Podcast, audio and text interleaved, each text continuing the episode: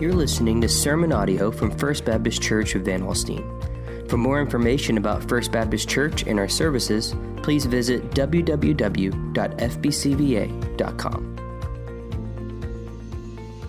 Let's take our Bibles and turn to John's Gospel, chapter 5, this morning. John chapter 5. While you're uh, finding your place there, let me just uh, quickly say a couple things. If all those cute kids up here earlier in the service uh, didn't prompt you to uh, jump into kids ministry, you probably don't have a soul. Um, no, I'm. it does make me incredibly grateful for those who do serve, and I know many of you serve on a rotation uh, in kids ministry. It's incredibly important to us what you do, and I just want to say thank you, thank you so very much. Um, and I think there uh, probably always is a place uh, for more, and so. Uh, are some requirements involved and all of that, um, and uh, naturally background checks and all the stuff that we uh, are, it's, it's, important to do these days. But uh, I do thank those who serve um, on a regular basis in kids ministry. Uh, so important. Um, a couple of things, real quickly. Um, this week, Holy Week, uh, there are a couple of things that I typically do during Holy Week. one. Um, is I will, read a book. Uh, I've read it now uh, at least a half a dozen times, maybe more. Uh, it's a very easy read. It's, a, it's a, just a booklet, really, but it's called In My Place Condemned He Stood, uh, written by J.I. Packer and Mark Dever. Um, and so, if you happen to uh, be able to grab a copy of that, uh, I would encourage you to do that.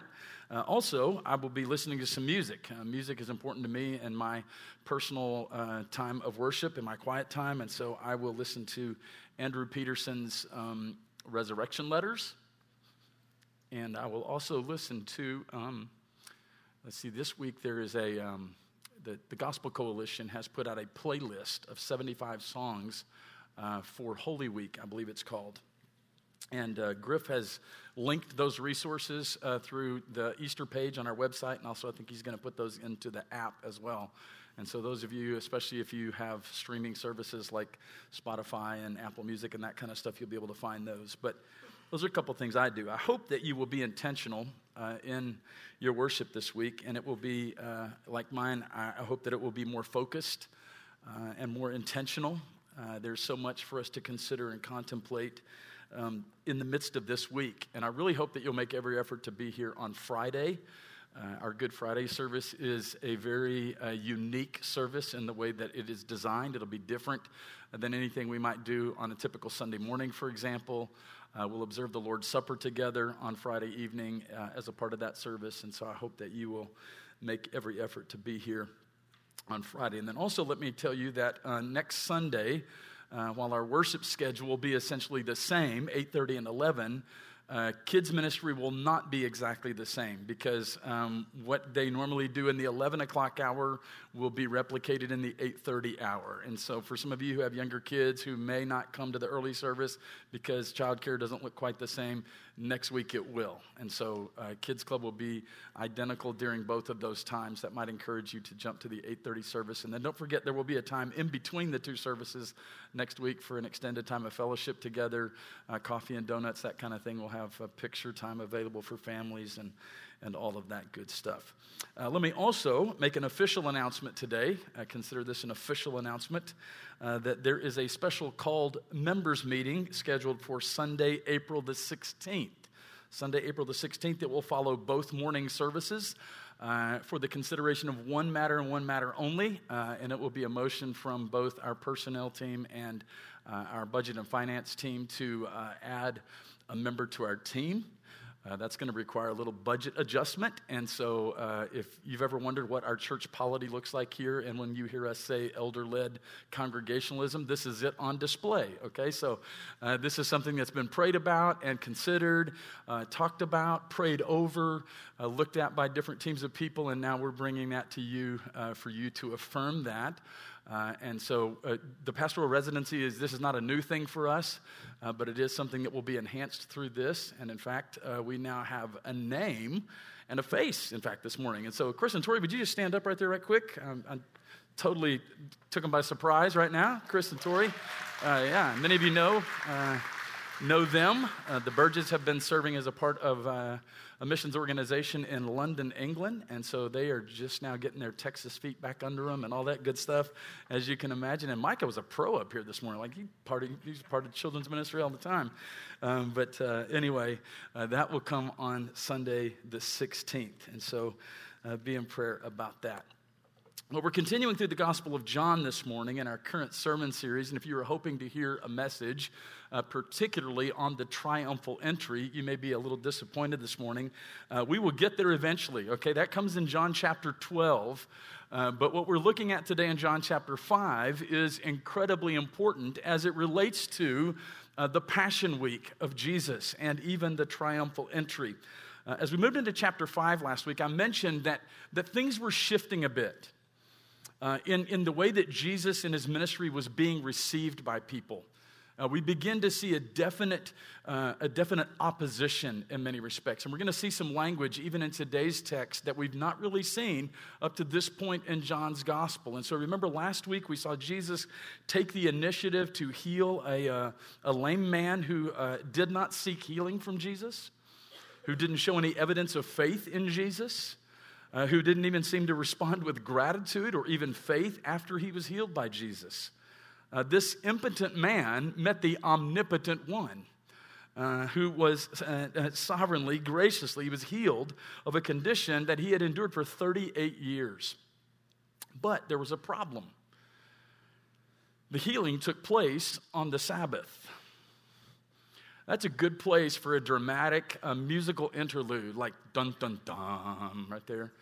Um, in my younger years, when I was a speech teacher, we did radio programs. And so we would do all the production and all that. And so sound effects and musical interludes became incredibly important. Have you ever tried to watch a movie without music?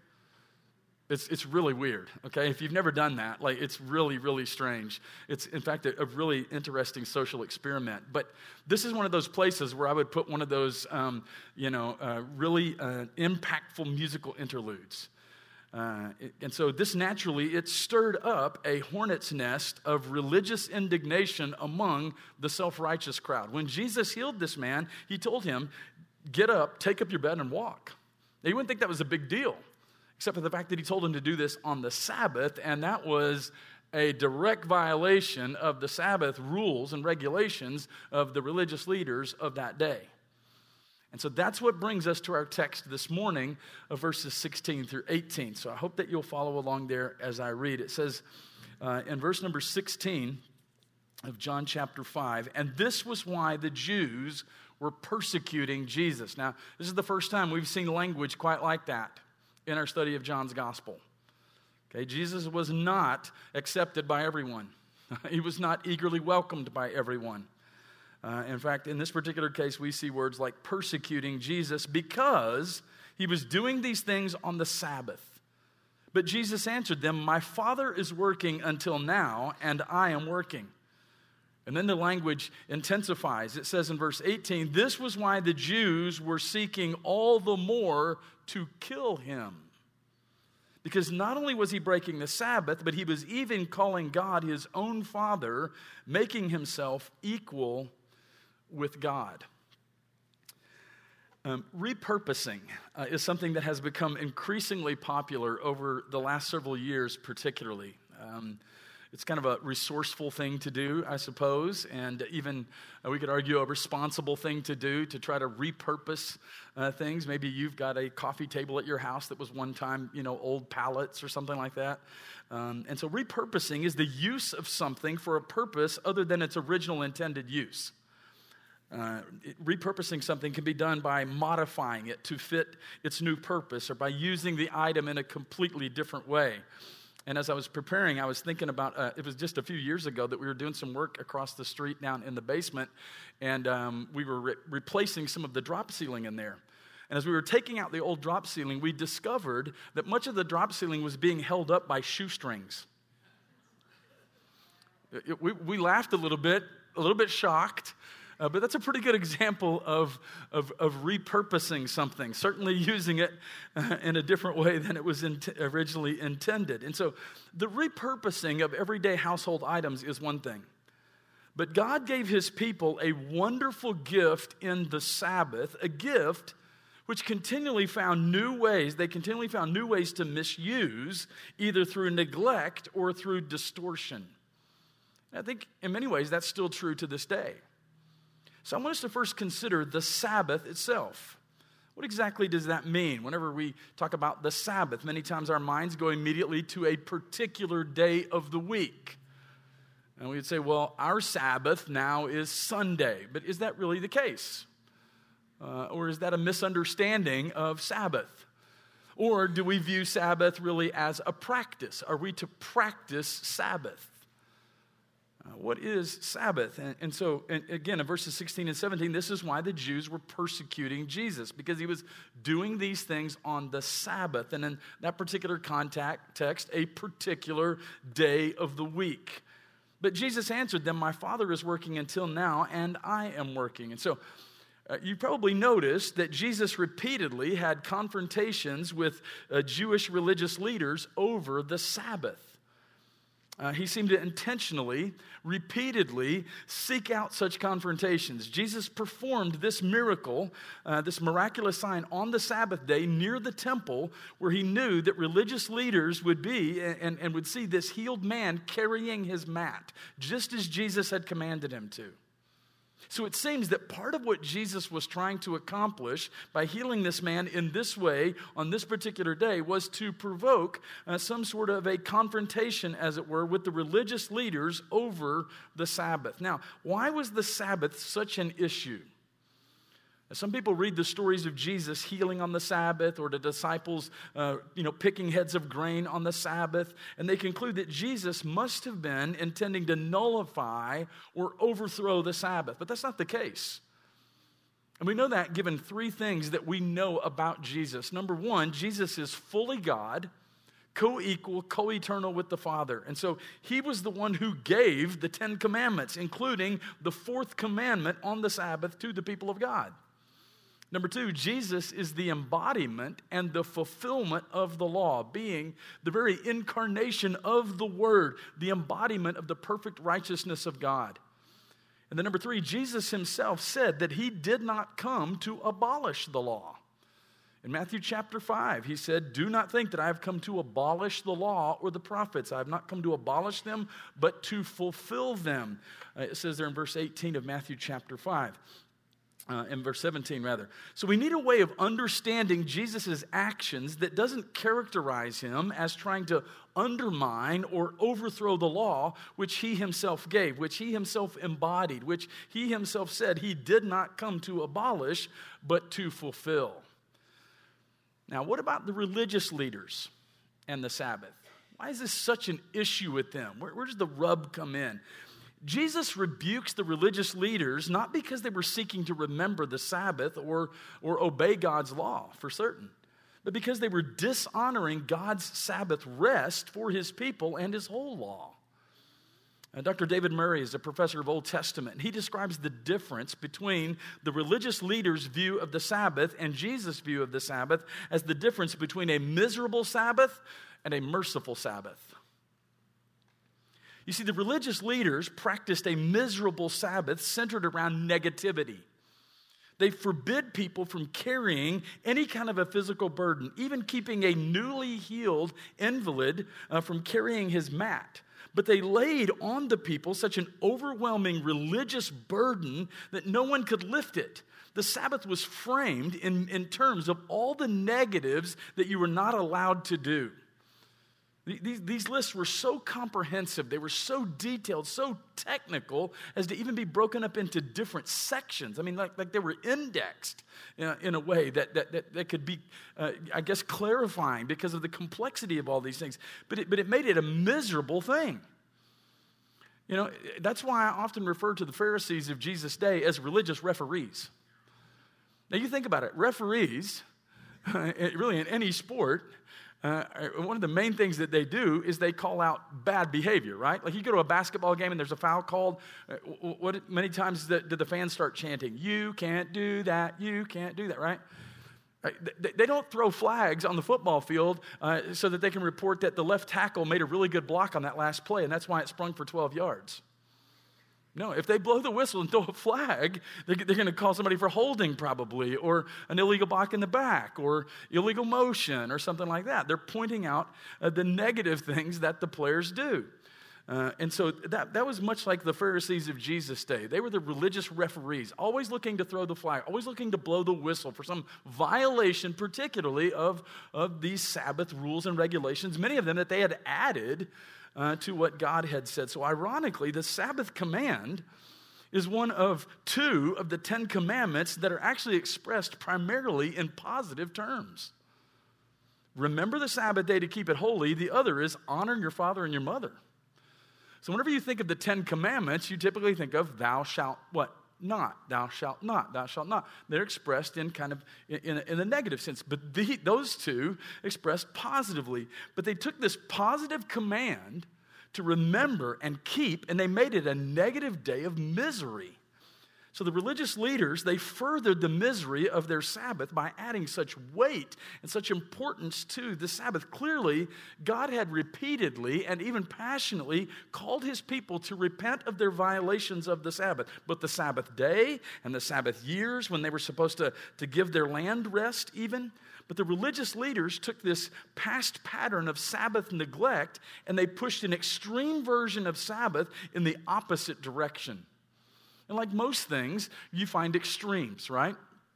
So you've got those, the, the, Pharisaical type who view it in a very legalistic sort of way, but then you've got others, which, which we kind of see in today's modern world, who have very little, if any, understanding of Sabbath and think it's of no importance whatsoever. And I'm not talking about just a particular day necessarily. We'll talk about that in a moment. In, in fact, in Jesus' day, many rabbis, they taught that if the people of God would keep the, a, a single Sabbath perfectly, truly perfectly, then God would send the Messiah and rescue his people. That's how stringently some of them tied Sabbath observation with the Messiah. And so a Sabbath violation became then not just a personal issue, but a national betrayal, preventing God's people from receiving their Messiah and the messianic deliverance. That's why it was such a big deal to them. Let's talk some more about Jesus and the Sabbath. Because, in, in, really, in contrast to the Pharisees, Jesus, on the other hand, practiced a merciful Sabbath. He intentionally took the Sabbath as a prime time to heal and to restore and to bless. And he saw the Sabbath for what it was a gift from God. He taught that the Sabbath was made for man and not man for the Sabbath. And so, from the vantage point of even creation itself, Jesus was reflecting the fact that God made man first and then rested on the seventh day, creating the, the Sabbath, the pattern. And so making it holy, inviting his people to enter his rest. And so God was the first one, we could say, to create and keep Sabbath. He is the, the one who truly made it holy. Jesus came to bring the kingdom of God, right? To bring the blessings of salvation to God's people. And one of the key things that he did was to reclaim the Sabbath day from the burdensome day of misery that the religious leaders had made it to be the merciful day of rest and blessing that God always intended it to be. They had repurposed it for their own agenda. So the religious leaders thought that obeying the Sabbath rules was a way to earn God's favor and God's blessing. It's classic legalism. And so Jesus showed that the Sabbath itself is a gift of God's favor and blessing. The religious leaders taught that if the people of God would just give God this perfect Sabbath obedience, then Messiah would come and deliver them. Jesus taught that he came as Messiah to fulfill perfect obedience for his people and to bring them the blessing and deliverance that the Sabbath was always intended to embody as a promise. So the Sabbath has always been about resting in God's finished work not seeking to establish our own. So, the seventh day, Saturday Sabbath, was an invitation by God to enter into his rest from the finished work of creation. When Jesus had finished the work of redemption, he rose again on the, what, the first day of the week. And the focus of what many uh, would call the Christian Sabbath uh, shifts from entering into creation rest to entering into redemption rest. It's the finished work of redemption that we enter into, that we rest in, that we enjoy as a blessing from God. And at the same time, we look forward to the new heavens and the new earth, the new creation that Jesus inaugurated in his own resurrected body. That's why we worship on the Lord's Day. On the Lord's Day. It's an expression used by the Apostle John in Revelation chapter 1 when he said he was in the Spirit on the Lord's Day, when God gave him the visions for writing the book of Revelation. The Lord's Day both commemorates uh, the Lord's resurrection, his day of victory, looks forward to the day of the Lord, the day of final consummation. So, Sabbath. But then verses 17 and 18, uh, things get real for these religious leaders. And I want us to focus on the Son of God. If I had to entitle this message, I would call it The Sabbath and the Son of God, or The Son of God and the Sabbath. And we see that he is doing the work of the Father. So, what does Jesus mean when he says in our text here, My Father is working until now, and I am working? Well, Jesus is pointing out the well known and accepted fact that while God rested from his work of creation on the seventh day, he never stopped his work of providence working to govern, preserve, and uphold His creation. God is always continually taking care of His creation, tending and caring for His world.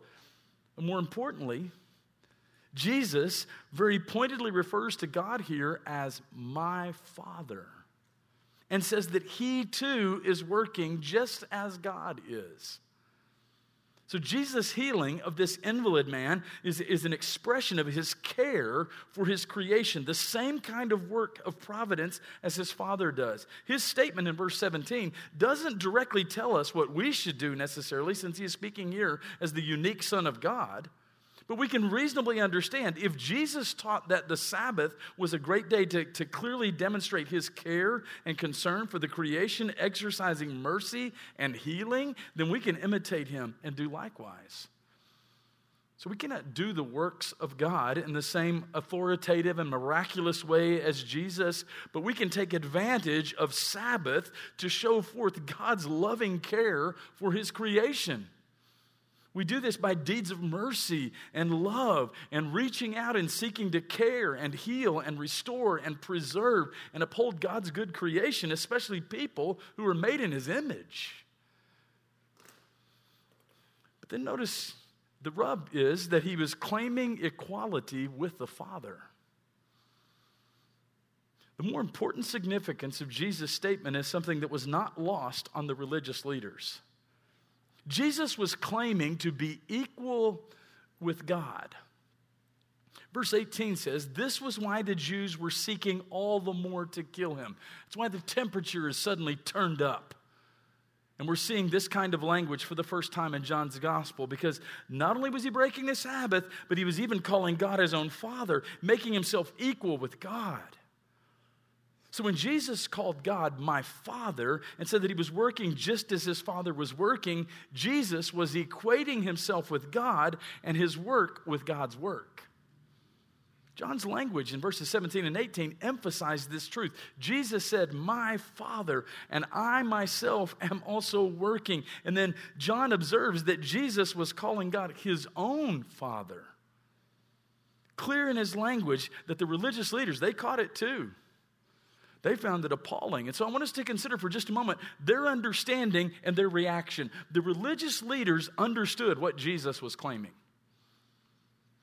they were just unwilling to consider that he might be telling the truth. For them, the very claim that he made was a non starter, an impossible contradiction. Jesus was essentially claiming to be doing the works of God as one who is equal with God. So, a sensible response to that kind of a claim would be to ask the one making the claim to prove it, right? Prove it. To substantiate the claim with some evident demonstration of divine power. Well, the religious leaders couldn't do this, though, because Jesus had already provided such proof. He gave the demonstration of his divine power before he, he made his claim to divine nature. The religious leaders rejected Jesus not because he was wrong, but because he was a threat to them. This, this man making these, these bold claims, supporting his claims with public, undeniable demonstrations of divine authority, is the same man who drove the money changers and the animal sellers out of the temple and who told the, uh, the man healed here on the Sabbath to c- carry his mat on the Sabbath. In other words, the real problem with Jesus wasn't his claim to divine nature or his demonstration of divine power. It was his confrontation of their corrupt, legalistic, self serving religious system. That's what they found so offensive. Why do people reject Jesus today? Is it because they don't have any proof of his divine nature or his divine power? You might hear someone try to express it that way. Scripture provides a clear record of Jesus' public ministry, his miracles, his claims to divine nature and authority, and especially of his resurrection from the dead. Multiple accounts of the same miracles provide us with the confidence of numerous eyewitnesses to Jesus' public miracles and corroborating accounts. People reject Jesus today for much the same reason the religious leaders rejected him in that day. He's a threat. Jesus brings healing and forgiveness deliverance from sin and the curse of the fall. However, he also turns over the tables of the money changers and the animal sellers and challenges all of our attempts to establish our own righteousness to earn favor with God. In other words, Jesus comes to establish his kingdom, to take away our sin and our idols, to heal all of our diseases, beginning with the disease of self righteousness. It's as C.S. Lewis explains in Mere Christianity. He writes it this way Jesus says to us, Give me all of you. I don't want just so much of your time or so much of your talents and money, so much of your work. I want you. I want all of you. I've not come to torment or frustrate the natural man or woman, but to kill it, to put the flesh to death. No half measures will do. I don't want to only prune a branch here and there. Rather, I want the whole tree out. Hand it over to me, the whole outfit, all of your desires, all of your wants and wishes and dreams. Turn them all over to me. Give yourself to me, and I will make of you a new self in my image. Give me yourself, and in exchange, I will give you myself. My will shall become your will, my heart shall become your heart. It's radical. It's radical. This is what the religious leaders in Jesus' day couldn't accept. They wouldn't have minded so much if Jesus was willing to sign on to their cause, to support their religious enterprise, to help to establish their kingdom, expand their power and rule of the nation. They always imagined that Messiah would come and usher them into glory in a way that would affirm and strengthen their rule. That's why you have to remember, even on that Palm Sunday, the, crowd was mixed. There may have been some crying, Hosanna, Hosanna in the highest, and all those things. But they were looking for a whole different, that's why it was so bizarre to see this king on a donkey. Wait, what? Kings don't come in on donkeys. this must be a different kind of king than the one we've been looking for, or hoping for, or expecting. Aren't you coming to overthrow Roman rule and to set up a kingdom? On earth. And so they missed their Messiah. They rejected his merciful, saving rule and ended up trying to kill the Lord of glory. I think that's what it ultimately means to transition from the religious leader's Sabbath day to the Lord's day. In the mindset of, uh, uh, of religiously self righteous people, a Sabbath is something that we give to God to show Him how good we are managing our time and giving an appropriate slice of the pie to Him. So if you look at it from a, a purely legalistic perspective, much like the Pharisees, then we give God His one seventh of our time and one tenth of our money, perhaps, and He leaves us alone. We get to keep the other six seventh of our time and the other nine tenths of our money. But as we study John's gospel here, we discover just how crucial the Sabbath was to the Jews of Jesus' day. The seventh day marks the setting of so many clashes uh, between the Pharisees, and, and when we read something like, Now it was on the Sabbath day. Again, great place for that dramatic pause. Dun, dun, dun. Right? Every time we read that, we expect trouble. Here comes again. Just throwing a flag, blowing the whistle once again. Just didn't wash their hands just right. Didn't some other violation. Strictly speaking, the only commandments Jesus broke on the Sabbath belong to Jewish tradition, not to divine law. In their zeal to define exactly what a person could and could not do on the Sabbath, Jewish leaders laid on the people's backs this spiritual burden heavier than any physical burden. And Jesus attacked such traditions with the vehemence of one who saw more clearly than any that the Sabbath was made for man, not man for the Sabbath. See, the Lord's Day, as Jesus established it, confesses and demonstrates that we belong to the Lord.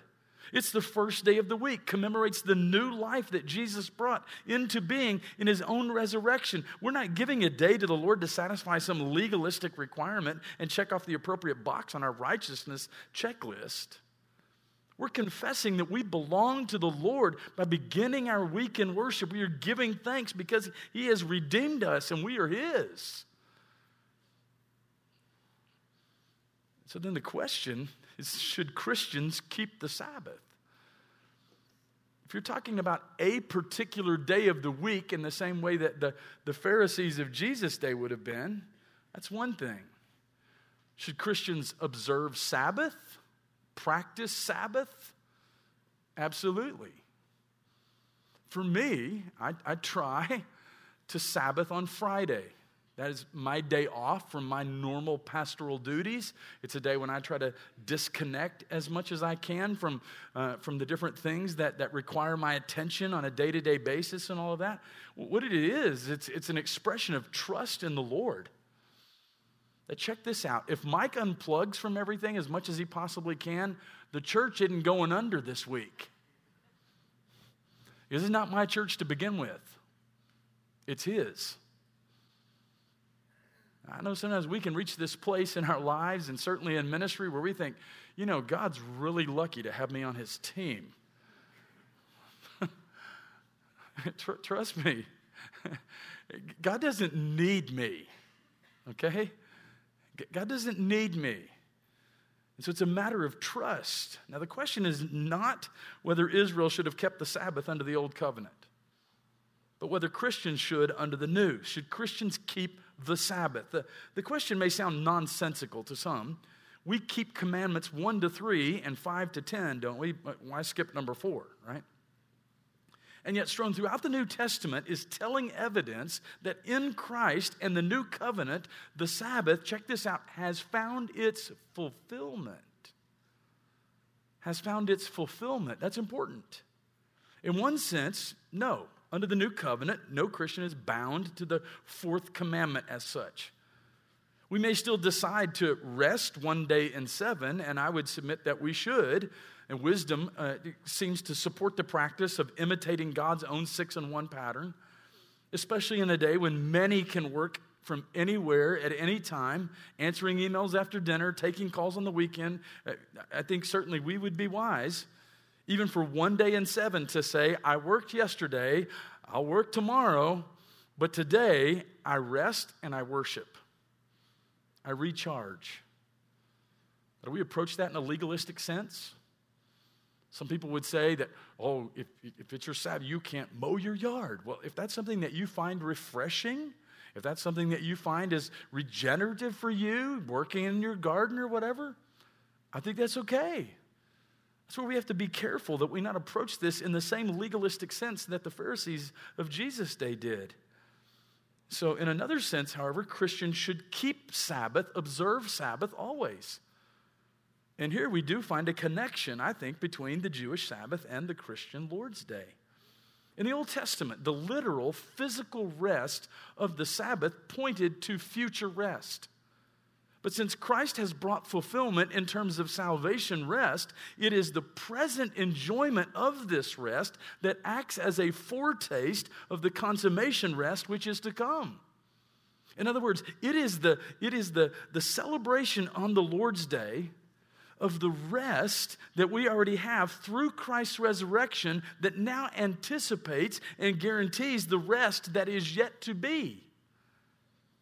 That's what this is. It's, it's, it's much like a, lot of it's, it's a foretaste of what is to come. You see, we're living in this, this, this what we call the already but not yet, right? If you place your faith and trust in Jesus Christ, you are already free, fully forgiven, right? Free from the penalty of sin, okay? But we're still living in the presence of sin. You see that tension of the already but not yet? We see that here as well. So, every Lord's Day, we come again to Jesus weary and laden. That's why Matthew chapter 11 becomes so important. Come unto me, all ye that labor and are heavy laden, and I will give you rest. That's not just talking about physical rest. It's talking about spiritual rest. We trace the shadow of the Sabbath to its substance. We hear again in the distance the sounds of the future Sabbath festival. We glimpse again by faith the glow of what, what he, the writer of Hebrews describes as the innumerable angels in festal gathering. We look again into the empty tomb and hear Christ say, Peace to you. In other words, we find rest, the kind of rest that remains long after Sunday has passed. So, without regularly experiencing that kind of rest, with special power every Lord's Day, it matters little how much we physically rest our bodies if we are not resting in Jesus. This ain't just about a nap, okay? And I'm all for naps, amen? Hey, there is nothing quite like a Sunday afternoon nap. That's what I'm saying. Especially after you've preached a couple times on Sunday morning. But here's the thing our rest, if we're not understanding it properly, will be restless.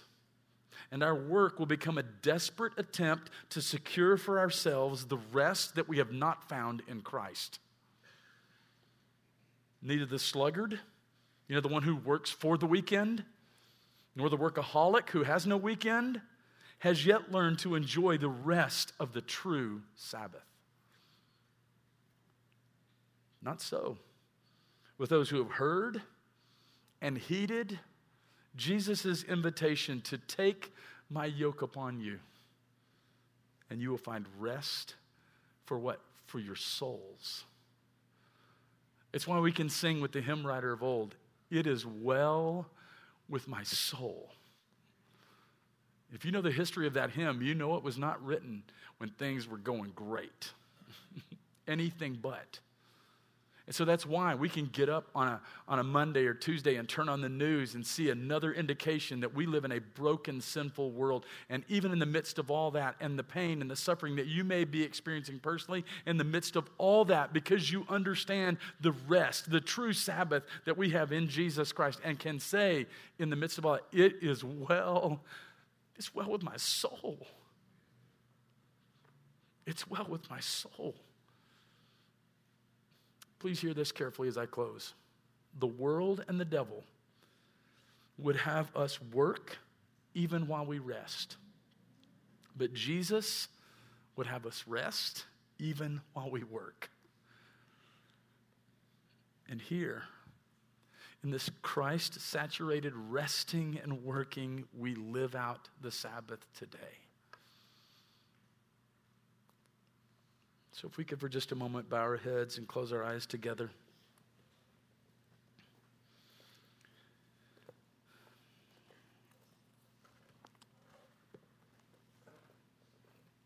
I realize in a room this size, this many people, there are very likely more than a few people today who would say, Pastor, I'm just, I'm tired. I'm tired.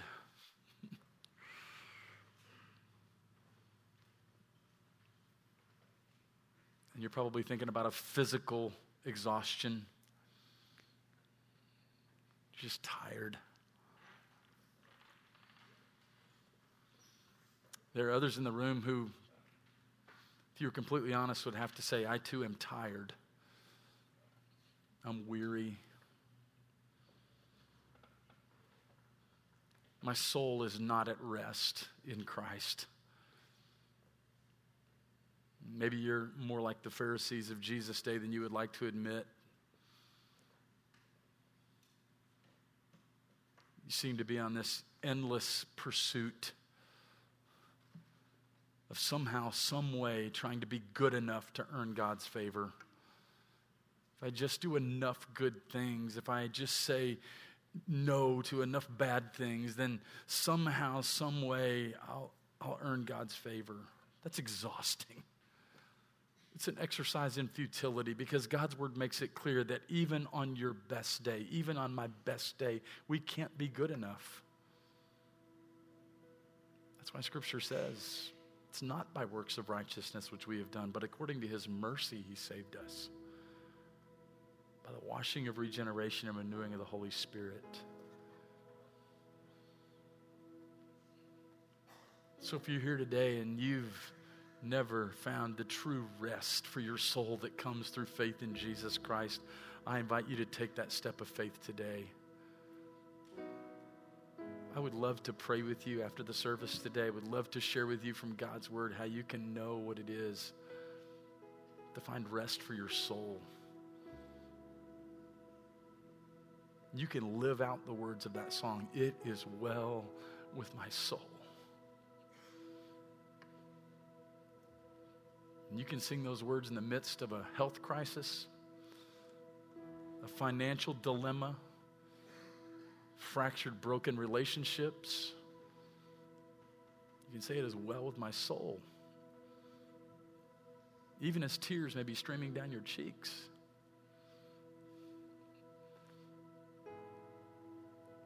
Heavenly Father, we thank you for your word today. We thank you that in Christ and in Christ alone can we find true rest for our souls. I pray for those here today who may have never found that rest. They're searching, seeking, longing for, continually find themselves in a place of restlessness, a spiritual restlessness